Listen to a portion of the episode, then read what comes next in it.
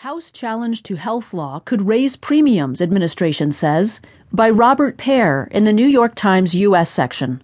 I'm Caroline Miller. Victory for House Republicans in federal court last week could mean significantly higher health insurance premiums for millions of people if the decision is upheld on appeal, the Obama administration said Monday. And much of the cost for those higher premiums could be passed on to the federal government and taxpayers. Administ-